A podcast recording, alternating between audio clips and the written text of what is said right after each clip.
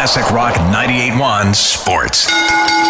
You might think your job sucks, but just remember it's not as bad as this guy's. Sports for Adamson and Associates, licensed insolvency trustee. Have you seen this guy at the corner of Wharncliffe and Baseline? He's got a giant red storage container which is just docked there. It's basically cutting off the sidewalk. They're probably like, "Where did you want this red storage container?" Oh yeah, just drop it next to the pet feed store there at Wharncliffe and Baseline. This guy is uh, selling memorabilia for the for the FIFA World Cup. So he's got like car flags, he's got giant flags and scarves from every country you could think of that is in the World Cup, and he's standing there selling them. So every day I've, I've drove past this guy on the way to the radio station, and he's like standing there on his, just leaning his arms on the side of his pickup truck, just looking bored.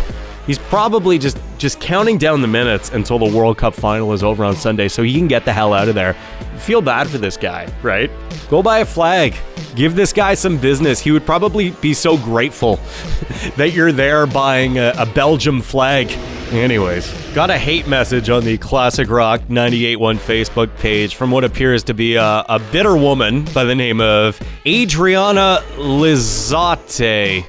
Eh, did I say that right? I love these because I just laugh at them.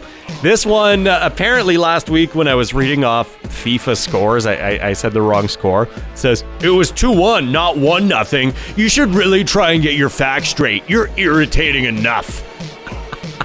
Screenshotted that immediately and posted it on my personal Facebook feed where just my buddies are just laughing at it right now.